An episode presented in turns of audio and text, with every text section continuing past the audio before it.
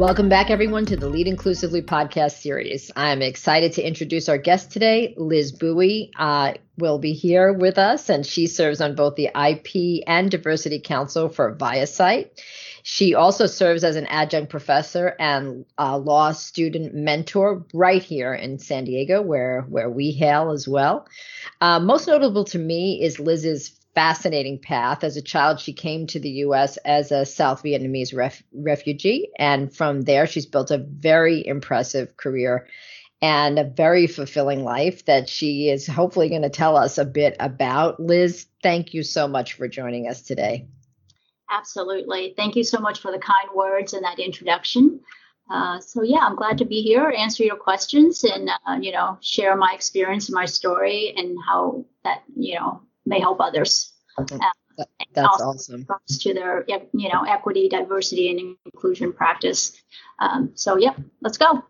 All right, you got it. So, so as I alluded to in my introduction, your life story is among uh, the most unique I've ever heard. You you p- apparently came to the U.S. as a South Vietnamese refugee, and I would love it if you would consider telling the audience a bit about your journey so that we have some context for how it informed your life as a as a professional. Sure, absolutely. So um, I was born during the war, um, you know, so the American War, as we called it. And so, in a very small village, uh, fishing village, um, southeast of Saigon, or what is now Ho Chi Minh City.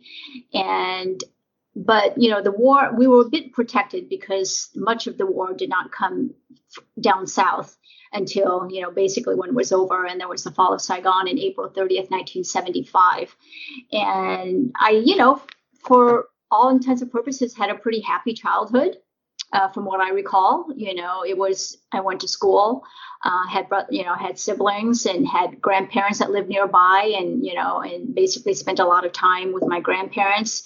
Um, my father was in the South Vietnamese Army, so he was not around very often. But I recall that when he was around, he always um, brought us treats and you know in treats um, you know we didn't have a lot of money. Uh, for instance our house didn't even have indoor plumbing or uh, an indoor kitchen if you will. And so when he came home he had a motorcycle and he would bring you know typical things like fruits. And you know that to us was a treat. Uh, and so i always looked forward to those times. And so around the time that we left um, and you know, as a child, I don't think you really are cognizant of war unless it's really encroaching upon you. And so we had, of course, people in the village that would go off to war, but they went off to war. So it was not something that was always present that you saw. Uh, and if it was, it was for the most part, you know, not very, um, our whole life really surrounded around a Catholic church. And so uh, I took my daughter back in 2018 uh, and we visited the village I was from. And it's a very Catholic village. And so the majority, um, not even the majority, most Vietnamese now are Buddhist or they're agnostic. And so there's a small population, 8 to 10% that are Catholic, and that comes all the way back from when the French basically colonized parts of Vietnam in the north. And so when they were defeated in 1954, this is a bit of a digression, but when they were defeated in 1954, uh, there was a period of time where you know they were before they were going to set up the north versus you know in the south southern south vietnamese government there was a period of time where they allowed the catholics to flee north vietnam like a period of 90 days or three months to the south so, and so that's what my family did in 1954. And so a number of the Catholics from the north then migrated down to the south. And still, this in the South, there's still pockets of that sort of Catholic uh, village. And so that Catholic church still exists today.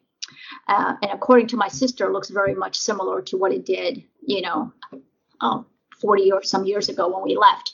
And so we were pretty much protected because our life was really surrounding that Catholic church uh, and everyone around us, and who, you know, we lived close to all our cousins and all our relatives. And of course, we were all Catholic. And so our life seemed pretty normal. So around the time um, that Saigon fell, uh, so that was April 30th, 1975, we were, spo- we were scheduled to be on a boat um, to leave because you know the war was coming the fall of saigon was near and so my father was in the south vietnamese army and so we recognized that basically our life was not going to be probably very good after the war course i didn't recognize this you know the adults that were there. And so we were scheduled to leave and then you know i don't know what the miscommunication was but we came back to shore. So we were actually on the boat had left but then came back onto shore.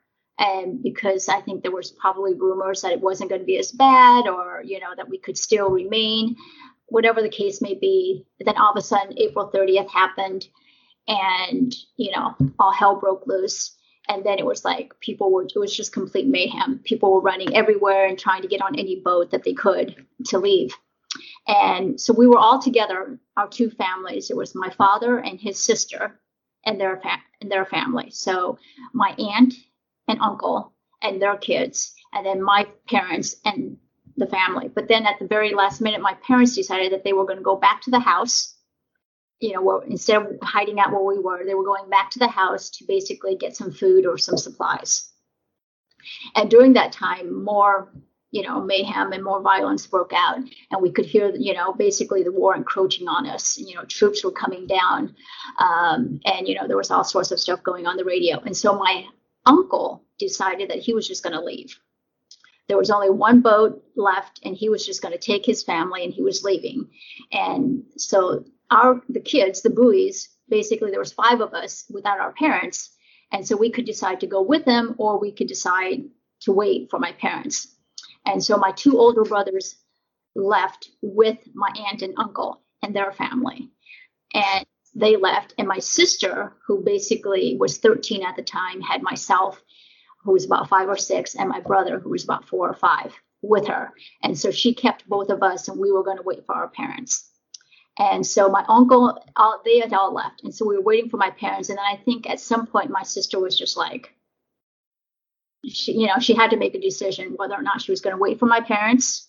And we didn't know whether or not they would actually come back or she would leave. And so she decided just to take the both of us um, to the dock.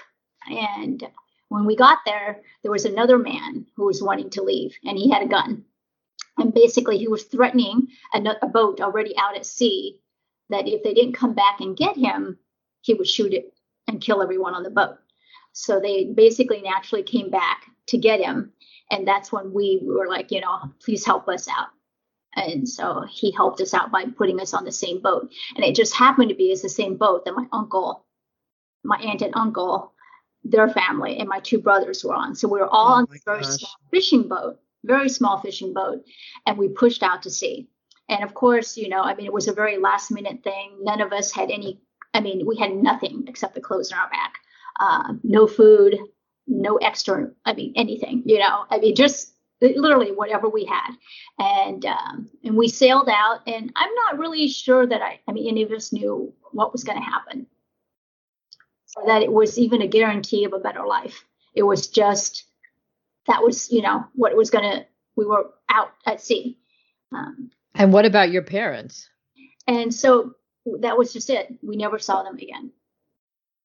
And uh and so, so to, to, to this day liz? No so um flash forward, they came mm. um, like when I was a senior in high school. Um, we had sponsored them through sort of the you know family sponsor program, and but we were out at sea for what seemed like probably one or two days, um, you know, and no food. Um, I remember us being very hungry and very thirsty, but other than that, you know, it wasn't like a very long period of time because I, you know, um, I don't recall that. And then we were picked up because once you got out to international waters, you had all these commercial boats, you know, naval commercial boats and airline, you know, um, whatnot, and from Germany, France, all of them, all lined up at international waters to pick up all these uh, boat refugees.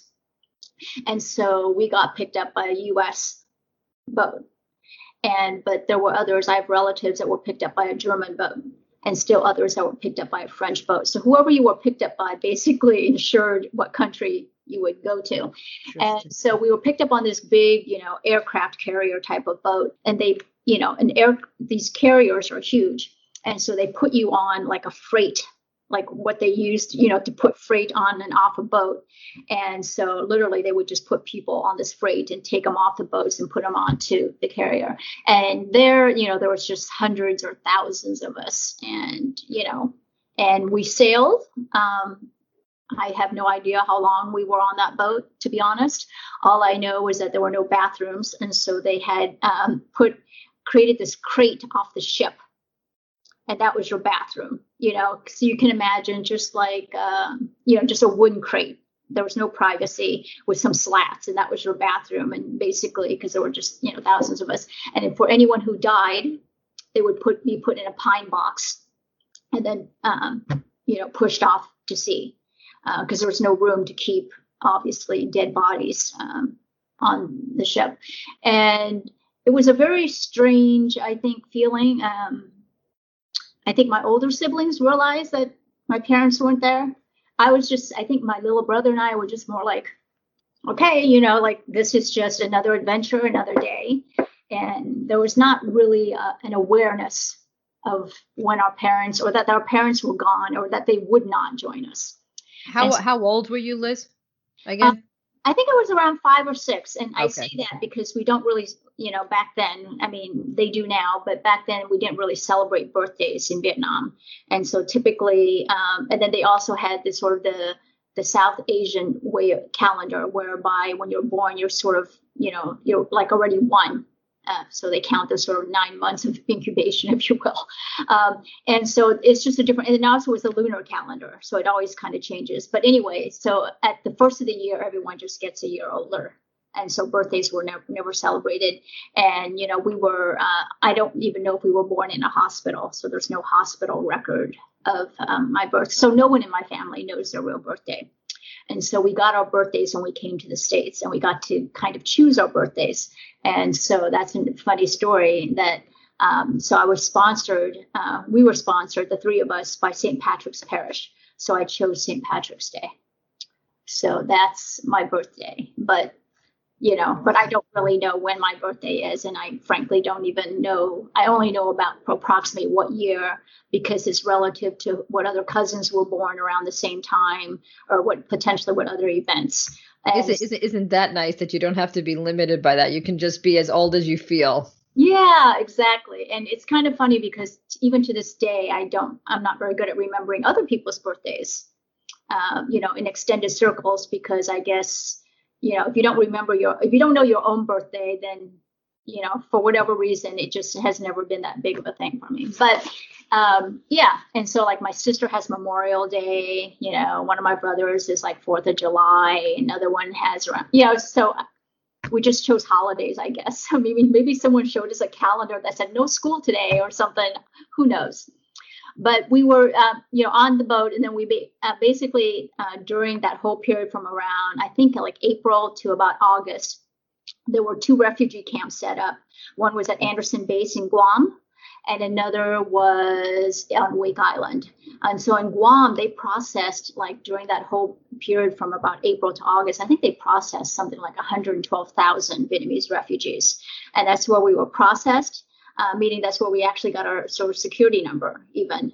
Um, and you know we were documented and that's where we got you know housing and bedding and really that was the first time that i had a taste of american generosity and magnanimity you know and it was just like it was tremendous i thought it was great you know i mean it was just like uh, again you know i'm not you know i knew that my parents were gone or they weren't there, obviously, but I'm I wasn't really cognizant of the fact that they wouldn't join us. So I wonder I wonder what your fate would have been like if you if this had occurred within you know the past few years where that that uh, immigration policy has changed rather substantially in terms of the whole um, that protectionism or that um, that sense of you know patriarchal responsibility or humanism seems to have changed a bit. Yeah that's an interesting question because you know back in around the time that you know we immigrated it was so early and that kind of took everyone by surprise and they called it operation um, you know freedom uh, or right to life or something like that. But later, Carter actually increased the number of Vietnamese refugees he would accept, I think, up to like 40,000 a month. And it was actually very unpopular. So, you know, um, NBC New York Times had actually, uh, uh, you know, um, stated that I think 62% of Americans did not want the Vietnamese refugees. So that's a pretty high number, but Carter did it anyway.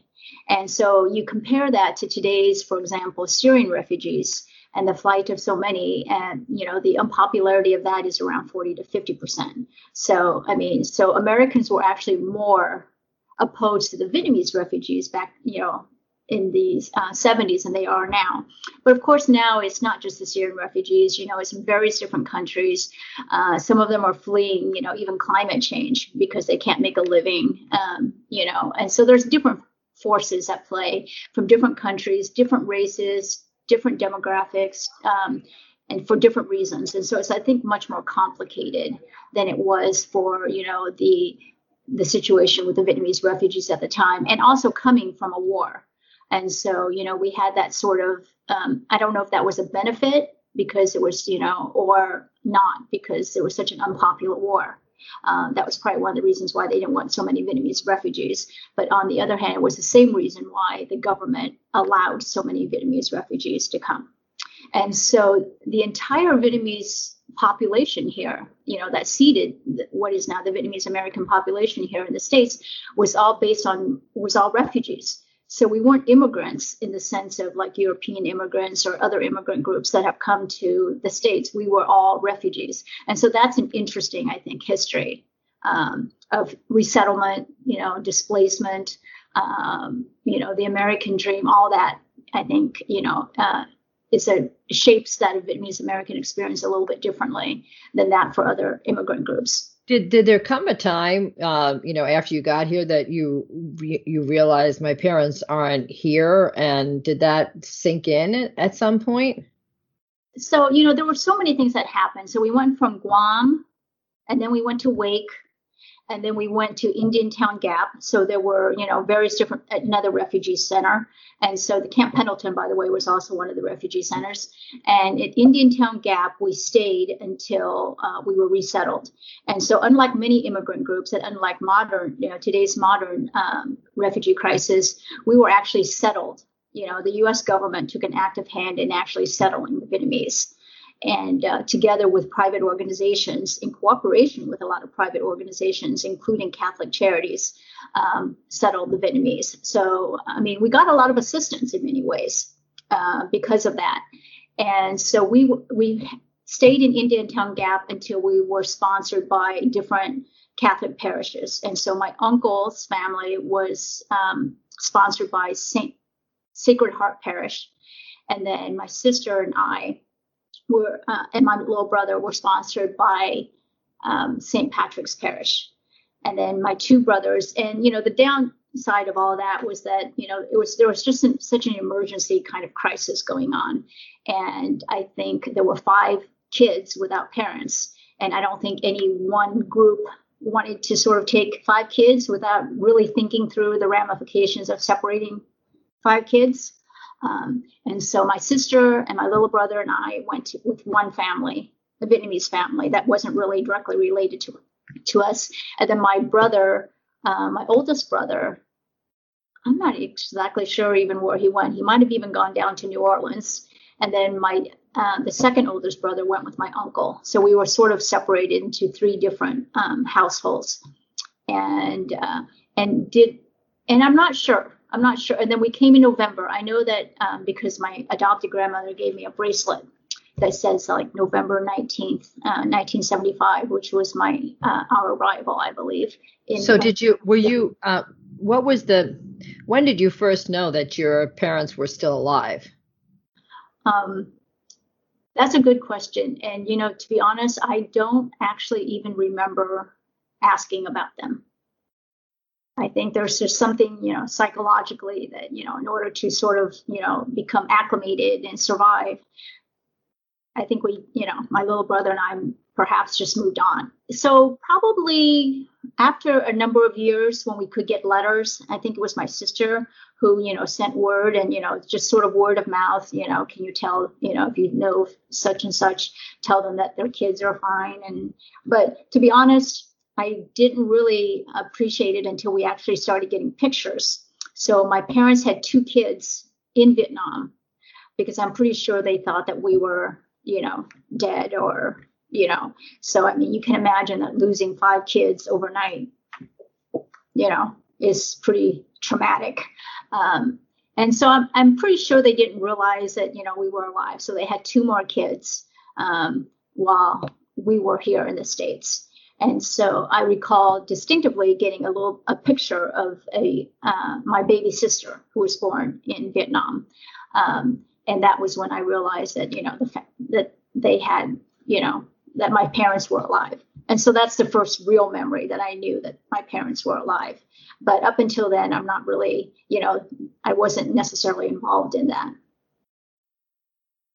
What what a story! I, I am uh, um you know I don't even know what to say uh, except that I know that now uh, in your current role that you have a diversity and inclusion role and so and and what i'm struck by liz i've been doing this for 25 years you know as a professional um, and i consider my knowledge to be very sophisticated and i'm very focused on you know the business impact of an inclusive um, organization. And i have studied so many different cultures because I don't, I don't know if, if we mentioned this the last time we you and I spoke, but I before I had a diversity and inclusion firm, I had a cross cultural consulting firm.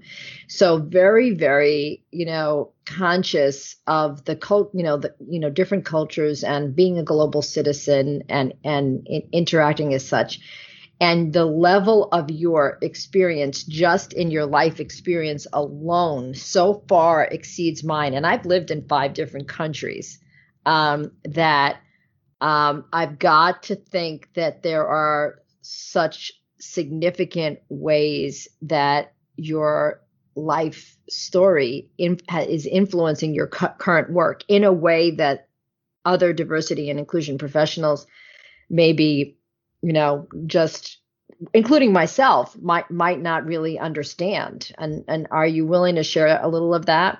Sure. And i think that's um, i mean that's absolutely right. I think my life story my experience informs my diversity and inclusion and particularly actually um, and both in many ways. And so you know one of the most interesting things i've recognized and i'm pretty self-aware and probably my life-changing event was when um, there started to be a Vietnamese community in, in Nebraska, in Lincoln, Nebraska, uh, where we were relocated.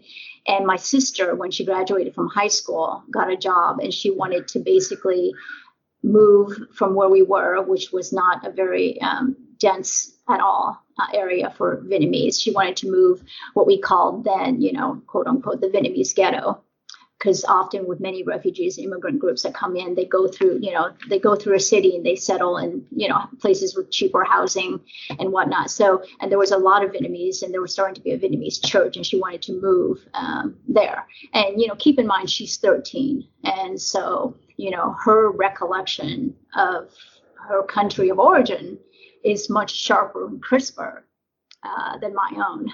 And you know i mean English is really my English is my primary language. Um, Vietnamese is not. I speak Vietnamese very um, elementary. Uh, you know, I mean, I can get a by, but I can't tell you that I feel melancholy or, you know, or why, you know, it's important for me to, you know, what is, I don't even know the word, Vietnamese words for diversity, equity, diversity, and inclusion, for example. So it's very elementary.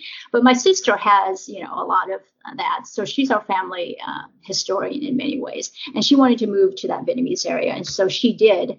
And I didn't want to because I didn't want to leave where I lived and my friends.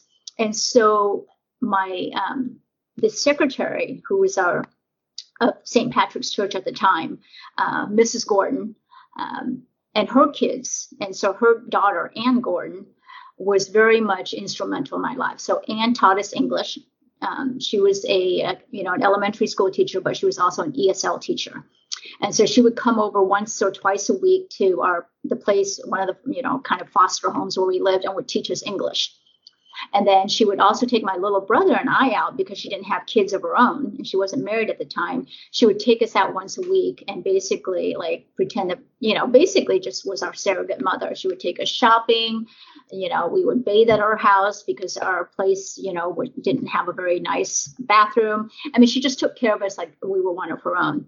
And so when my sister decided to leave to this Vietnamese area, my grandmother, her mother, Anne's mother at the time just said, Do you want to live with us?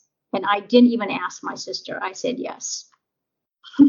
I just, you know, and this was at age 12. I made my own decision that I was going to leave my sister and my brother and I was going to live with the Gordons. And so the Gordons, keep in mind, so their names are Homer and Marge.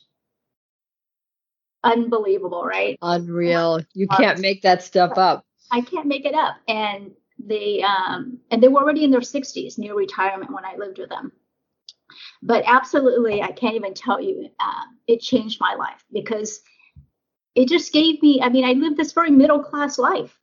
I went from being you know poor and on government subsistence you know um, to like living a very middle class life with two, you know, uh, my grandpa was an engineer and my uh, grandmother was, you know, a secretary for the church, but, you know, both are very well read.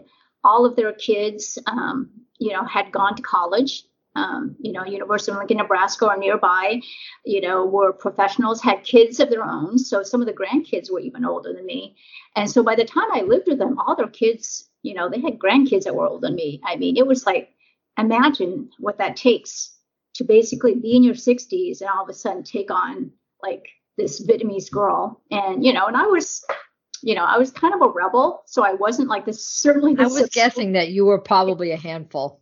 I was a handful and I was a vegetarian, right, in Nebraska. And so that really, you know, I mean, Homer that's was. Even, that's even funnier from a diversity point of view. Right. And Homer was very not happy with that. And I mean, there were just all sorts of things that they just did for me that I just think to this very day, now that I'm approaching the age at which they took me in, and I think, wow, I don't think I, I can't do that. I mean, I could, I certainly have the finances if I wanted to to do that, but I don't know if I have the headspace to do that. And yet they did. And so that, and that just basically, no matter how many times I felt like sometimes I didn't belong, that single act alone changed my life. And the interesting thing was, I mean, they were just, we never had discussions of really of race, class, because they didn't really see it that way. They everything they did was through their actions, right? And so they took me in, uh, and we never, you know. And so when I went from there to New Orleans, when I went to school at Tulane, all of a sudden I was in this community where there was an actual relevant and strong African and Black community and I never had that. And but yet there was just so many obvious like differences between you know the black diaspora in New Orleans and you know where Tulane is, which is uptown, um, and and so I think I saw quickly how privileged I actually had that. So I mean, privilege is an. Un- so did you feel when when you say that? I'm I'm very curious about this because so you felt privileged as a as opposed to did you ever feel marginalized as a vietnamese you know who you know who wasn't you know someone who wasn't caucasian in the in the area of the country that you were in? Oh absolutely because i was often the only you know person of color let alone vietnamese you know in uh, my high school you know all that. And i think absolutely but i think i just did um, i think the Gordons did such a great job at acclimating me and there was i did not have this awareness until much later of being vietnamese and trying to be my authentic self. I think back then it was very much like i'm just going to be as white as i can be.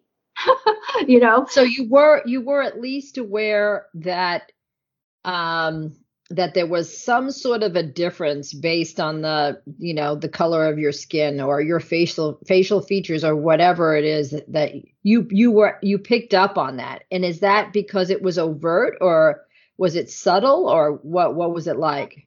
I think it, well i mean it was both you know i mean so children i mean you know they always say racism is learned and so like you know we would go to church and we you know school and you would hear things like you know kids would say you know uh, horrible derogatory terms like chink or whatever and you know and what always kind of made me laugh was the fact that I'm not Chinese, and so it's like even the wrong derogatory word for it. Um, but you know, you would hear those sort of things, but it it just it didn't bother me that much because it wasn't that frequent.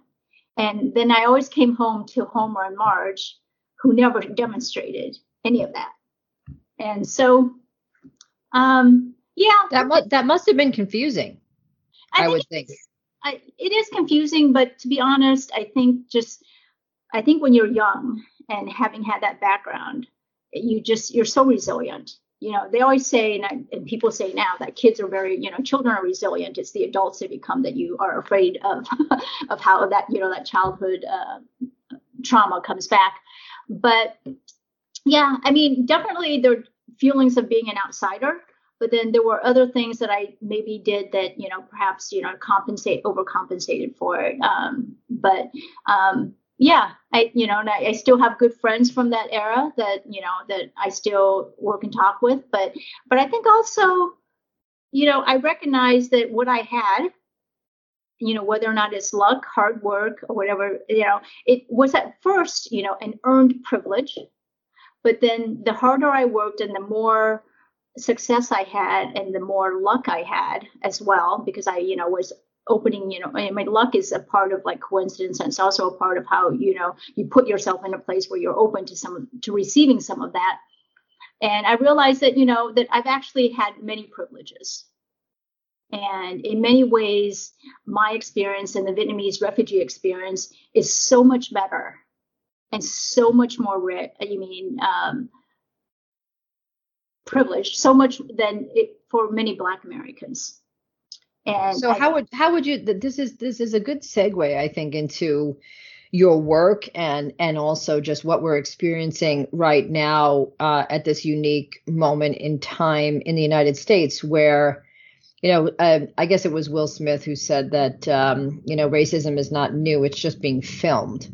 Um, but um, this this whole so for example everything from the term people of color which some people object to significantly to the black experience to the brown experience to the i mean um and you know sometimes it feels like uh, there's more discrimination you know from from from the gradation of the human skin you know from you know say your color to a dark you know a darker brown to a to a black.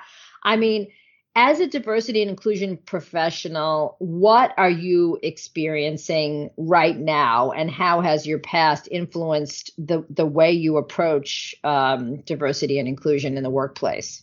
Right. So I think you know, let's just go back to you know the definition privilege. So you know, a lot of people describe it as an, an advantage that a dominant group has over a marginalized group, or that a certain group um, advantages of a certain group that others do not have. And I think that's a little bit too, you know, black and white, if you will, um, because, you know, it's not, I mean, because I feel privileged, you know, uh, sitting in this chair right now, I have.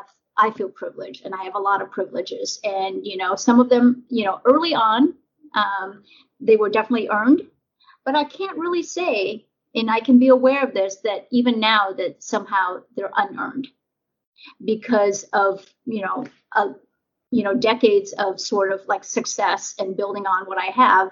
So much of what I receive now is not necessarily earned.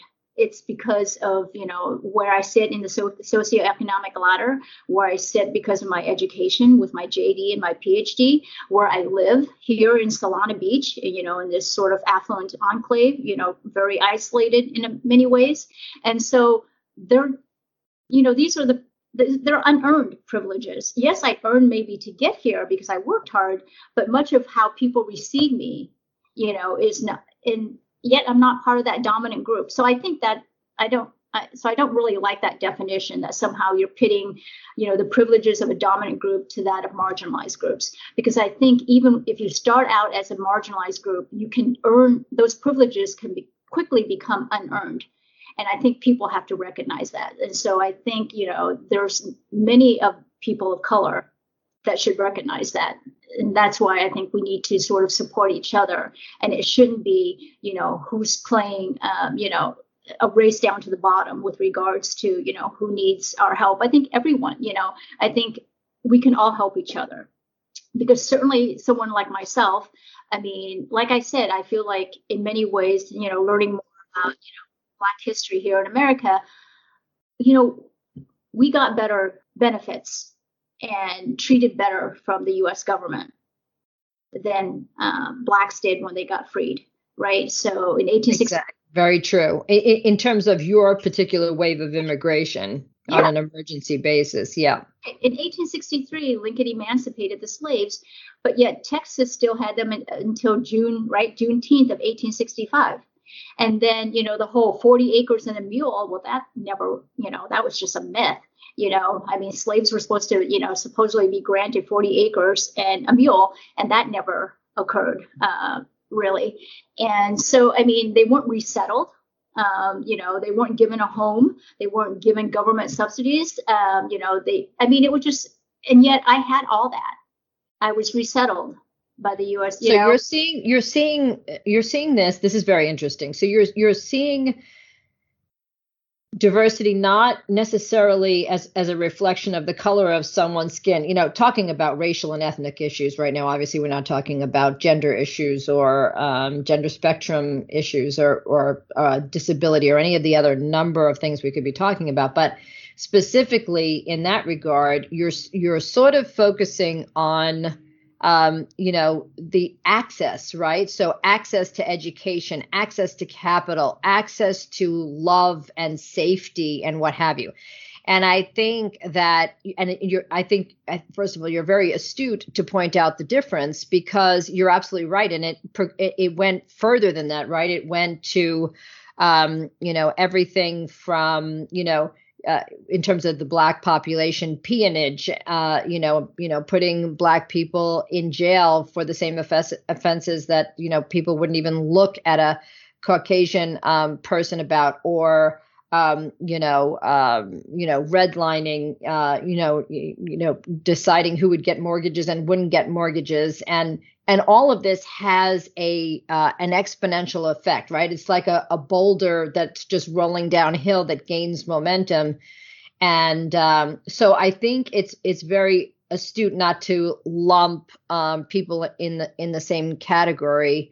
Um, and to and to and to also the humility to say that that given what you experienced in terms of your you know your your flee from Vietnam, your you know the the fear that that you went through, the separation of your family, that you can still recognize that based on your access to education and and safety and so on, that you were able to achieve some of the things that you achieved. I'm curious because you and I have this in common too, as you know. What what made you go get the JD? Oh, that's interesting. So, um, you know, growing up in Nebraska, um, you know, there's a very few things that, you know, you think you can be. And, you know, teacher, doctor, lawyer, engineer. Okay, there's like four careers.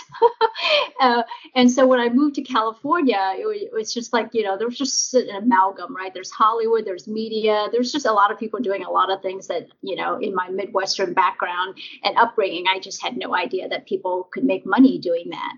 And I think, you know, what's clear to me and what rings true with all my um, you know philanthropy and uh, volunteer work is it's socioeconomic it was really about financial independence and i just knew that you know i don't have a net there's no you know there are no parents and uh, even though my parents came they were very poor i put myself through school there's no you know there's just there's no net to fall back on. So I had to be obviously financially independent, uh, dep- independent on my own.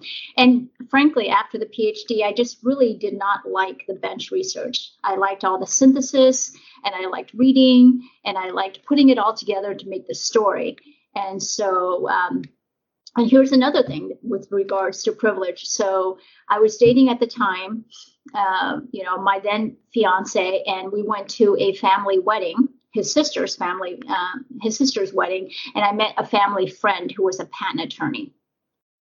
And who was a big lawyer at a uh, Fulbright and Jaworski, which is a Texas-based firm, but had offices downtown LA. And he's and I just told him that you know I'm trying to figure out what to do now with my PhD because you get your PhD and people don't really tell you that you can do other things with it. They just you know acad- because you, your own principal investigator, your own PI went through academia, so that's what you do and that's what everybody does. And this was just the, the nascent start of biotech.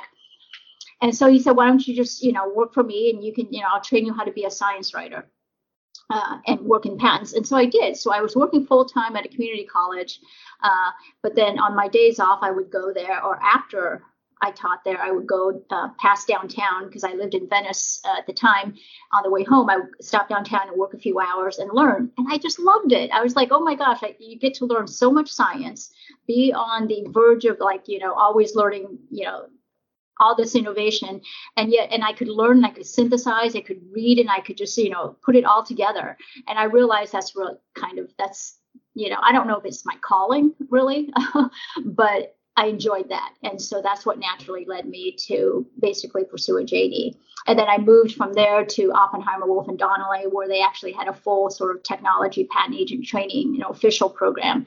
And they also paid um, us part of the tuition for us to go to um, law school and so that's how i took advantage of that.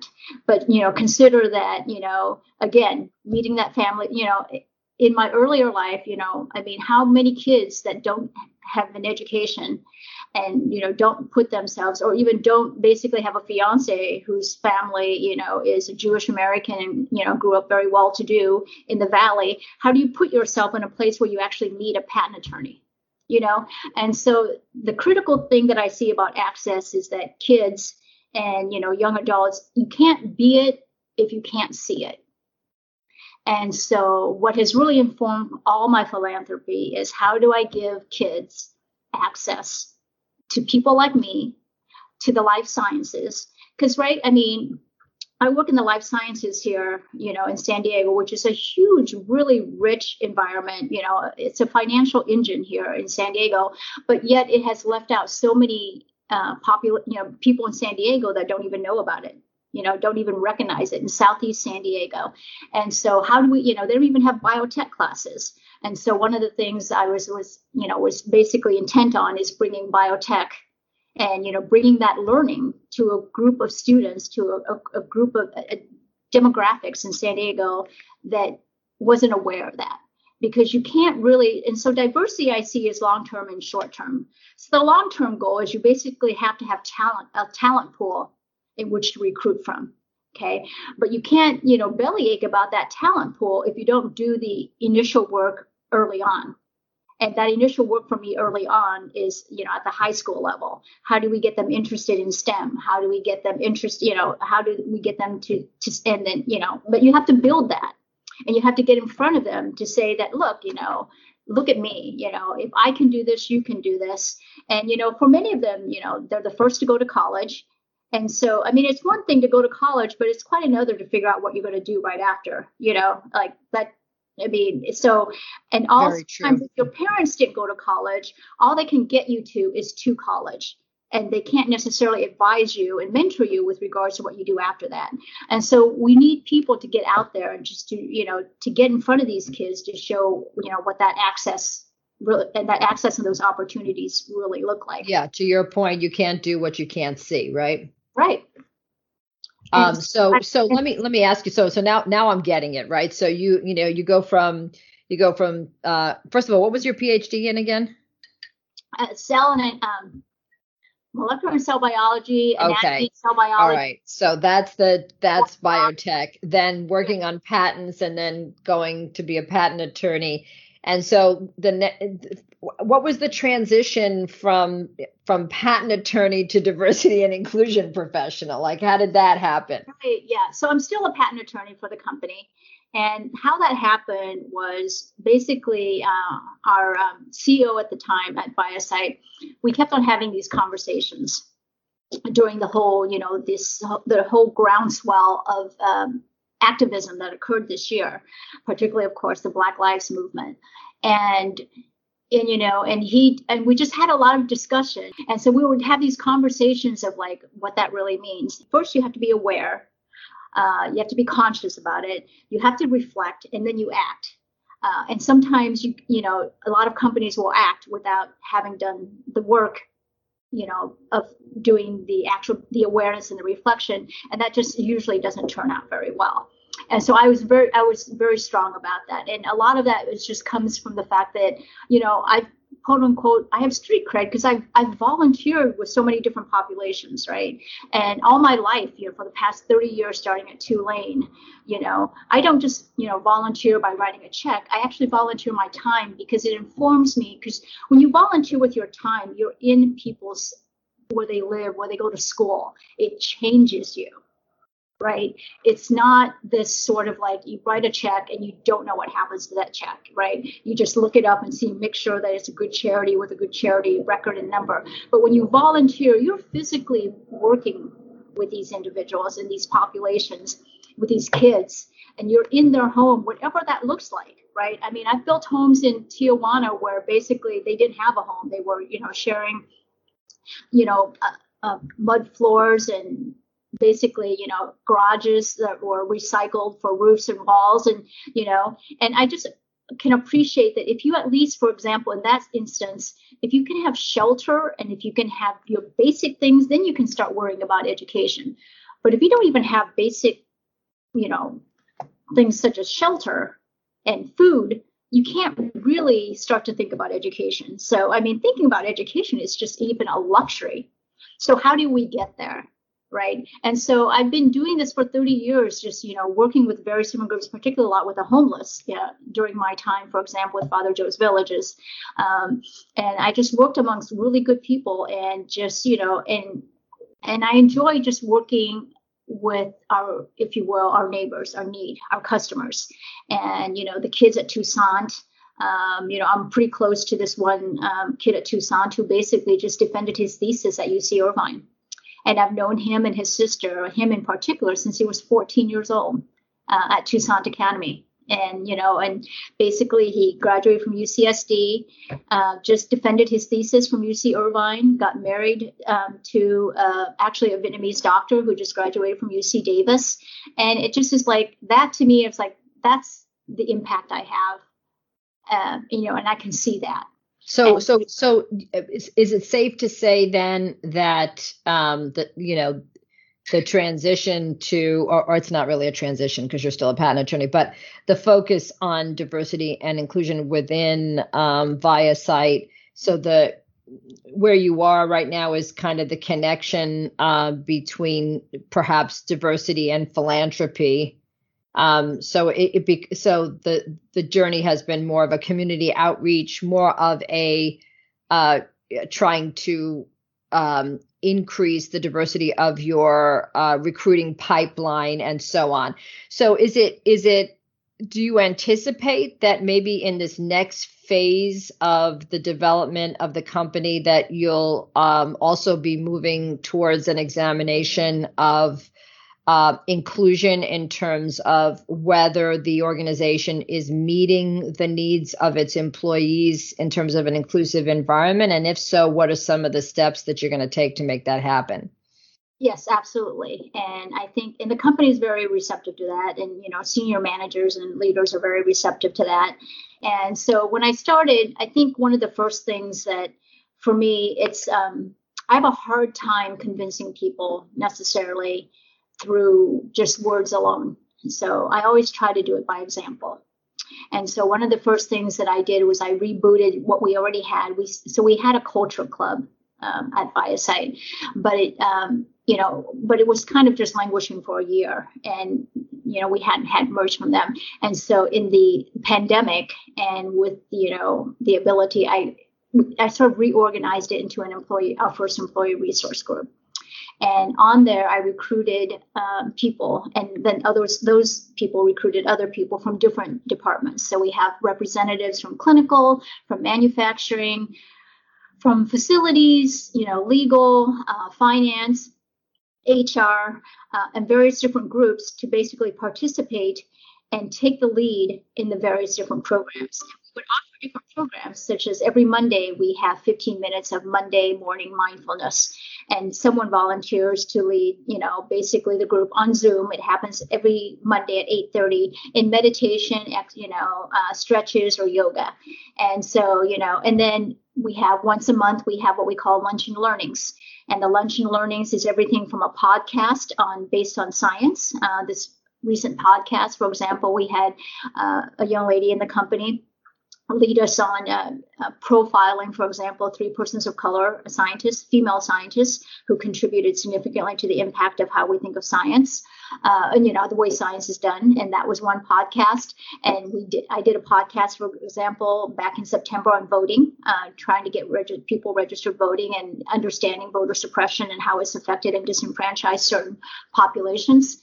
And so we also those are lunch and learnings, but we do also uh, things, for example. We, we onboard people through that as well. We do exit interviews. Uh, we also have, like, for instance, Diwali, our uh, vice president of clinical development, you know, uh, gave us a little sort of info on what Diwali is and how it's celebrated. And then she taught us a, a an Indian Bollywood dance. And, you know, and so you know, there's certain things like that. We have a book club. We also have, you know, uh, sort of an opt-out side where people share their biking adventures. Uh, we had something for Veterans Day. We have two veterans. Um, um, both actually are um, Black Americans in our company, and both were veterans, and they shared with us their veteran experience. And so, what I'm trying to do with inclusion is I'm trying to allow people to be heard. Um, and so, it's not just the managers who are always talking and um, being the spokesperson, but it's allowing people, but uh, but allowing them to be heard and to be seen in the way that they want to be seen. You know, to be, to bringing their, you know, because inclusion is always about engaging and bringing your best self to your work, and you get more out of people. And it's and but it started with me, and so I would say that it took me this long at ViaCyte after 12 years to bring my full self to work.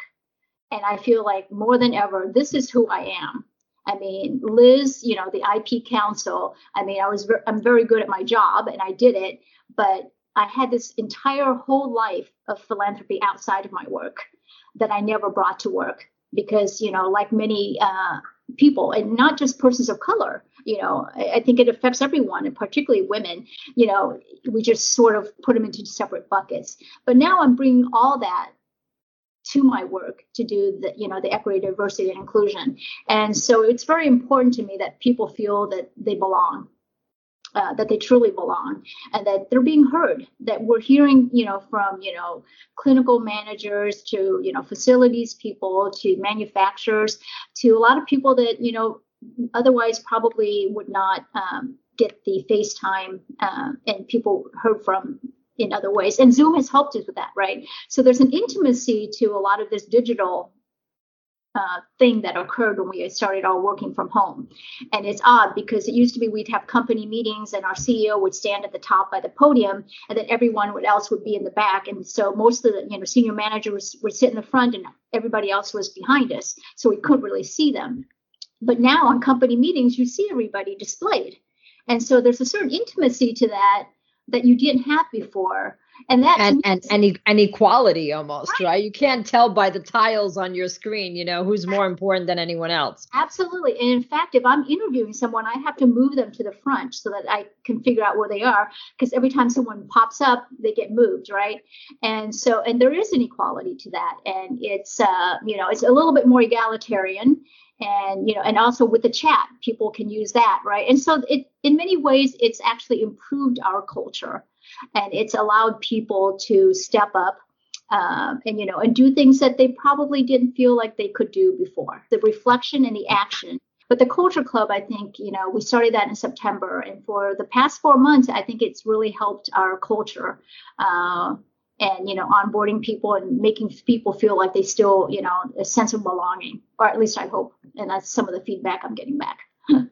All right so in closing because i see that we're we're at the end of our time here is there is there any question you'd like to ask me or any way that i can support this journey that you're on?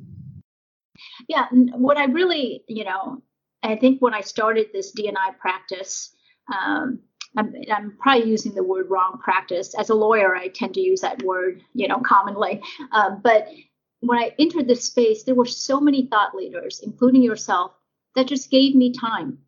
And that was really the nicest. I just reached out randomly on people to like 20, you know, DNI um, thought leaders and just asked them for like a meeting and a Zoom. And I would say that 15% of them returned my call. And that's essentially what I, I mean, I know I could do it. I just wanted to learn some of the best practices and how people were thinking about this.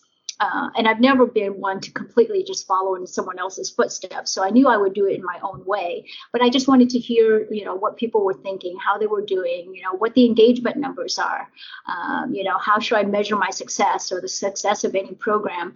And so the more I talked, and then I also got, you know, the uh, certification from Cornell, and that helped as well establish some of the background and, uh, you know, just kind of a standard. But so thank you to all the you know thought leaders out there who gave their time and i think that's really you know and that is part of the inclusion you know work is by giving yourself and sharing that knowledge base and so i really appreciated that and so you know and i you know i've done that with all my mentoring but uh, but i appreciated it particularly now when you know i'm sitting in different shoes trying to learn a different you know um, area. And so that's been great. And so i would say um, that's been the the nicest surprise of this whole thing. Well i think you're right that uh, a lot of um, diversity and inclusion thought leaderships they they come to the table with a generosity of spirit you know that comes from abundance instead of scarcity. And that's you know you're you're probably naturally attracted to people like that based on your own personality style and and life experience. But i want to just say this has been one of my favorite um, podcasts that i've ever had. Uh, and thank you for enriching my life and the life of our listeners. And um, i hope i get to see a lot more of you. Live Yes, thank you so much. It was a pleasure.